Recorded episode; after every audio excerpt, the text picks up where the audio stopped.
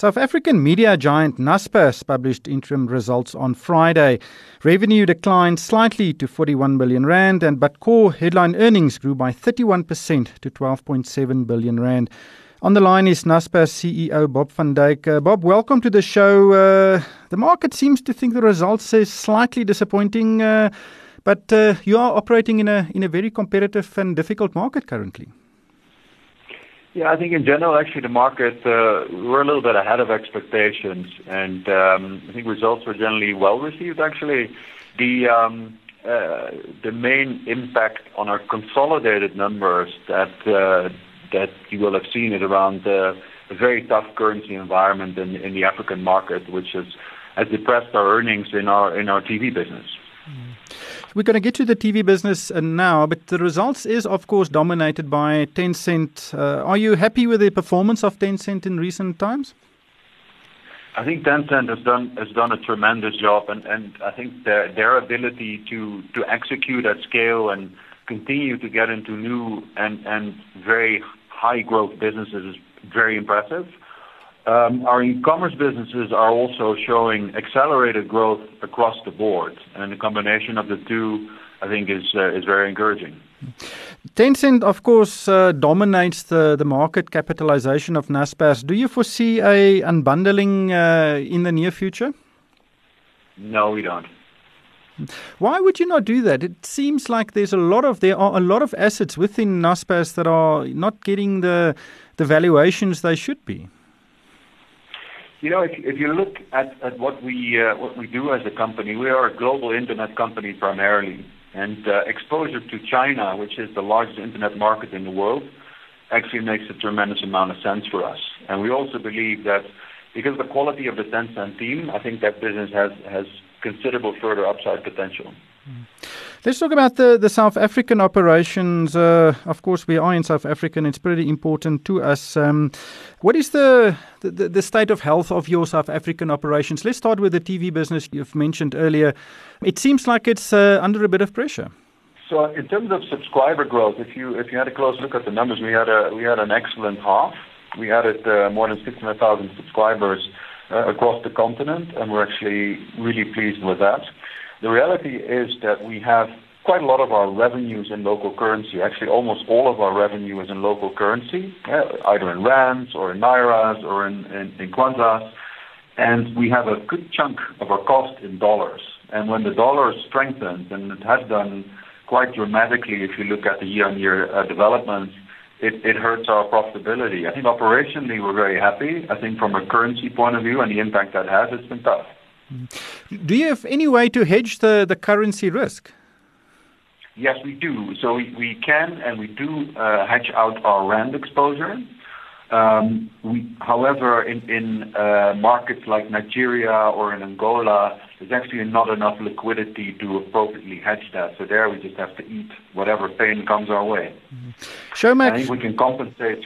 Yeah, we can compensate by, by addressing our cost base, and we do but it's um, it's painful when currencies go against uh, against the tide that much.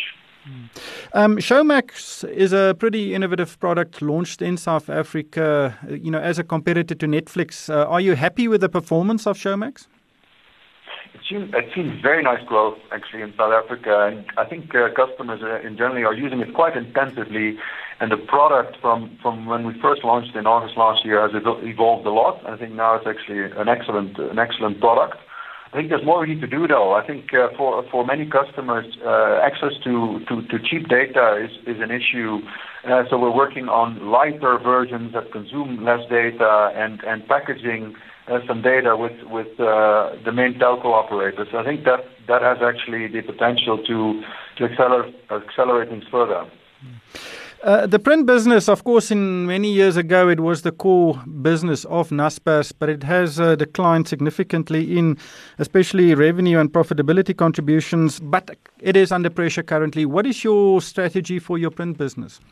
No, you're absolutely right. It's, it's an extremely tough environment where advertisers are moving uh, revenues away from print quite rapidly, and the entire market and the media market is, is under pressure to begin with. So, so tough and tough trading environment. I think uh, what the team has done that I that I admire is they've been pretty, uh, or they've been hard on on sort of adjusting the cost base to the new reality, and at the same time investing in some businesses that I think are very promising. So our, our online news um, uh, business is doing is doing well. Uh, our spree business is doing well, and I think that way uh, we're, building the future of Media 24 while having to, realize that sort of the traditional print business is under massive pressure. Of course, the media plays a, significant role in South Africa in our constitutional democracy. You are closing some titles, and there is a reduction in the number of journalists uh, in your various publications. Are you concerned about the quality of journalism those titles still produce? So I think the quality of what we produce, I, I, I feel still very good about. I think the reality is we've, we've been mainly closing actually magazines, so not so much on, on the uh, on the newsprint side of the house, but but I think that over time is also hard to avoid. I think it will be a matter of leaner teams and, and trying to get the important stories out because I, I do agree with you that, that that news media plays a big role. Naspers continues to invest uh, in uh, research and development. Uh, where do you see the next big Tencent to be, and uh, how far are you to actually finding that technology? Yeah, so it's hard to predict the future. Uh, there, there's few crystal balls around there to be had, but I think what we do is we follow we follow where people spend their time and money, yeah, and that and then particularly look where technology hasn't yet transformed the way people uh, people do things. And, and there's a number of fields that we're really excited about. Still, e-commerce is going to be, I think, a, a big growth market all around the world. But also food, we believe, is going to have an increasing technology-driven uh, uh, transformation. Education is another uh, topic where we believe actually technology has played a relatively modest role compared to what it can do in the years to come. So, so if I have to call out two, those those are ones that are high on my list. Can you expand a bit on the educational focus? Uh, what type of educational investments are you looking at?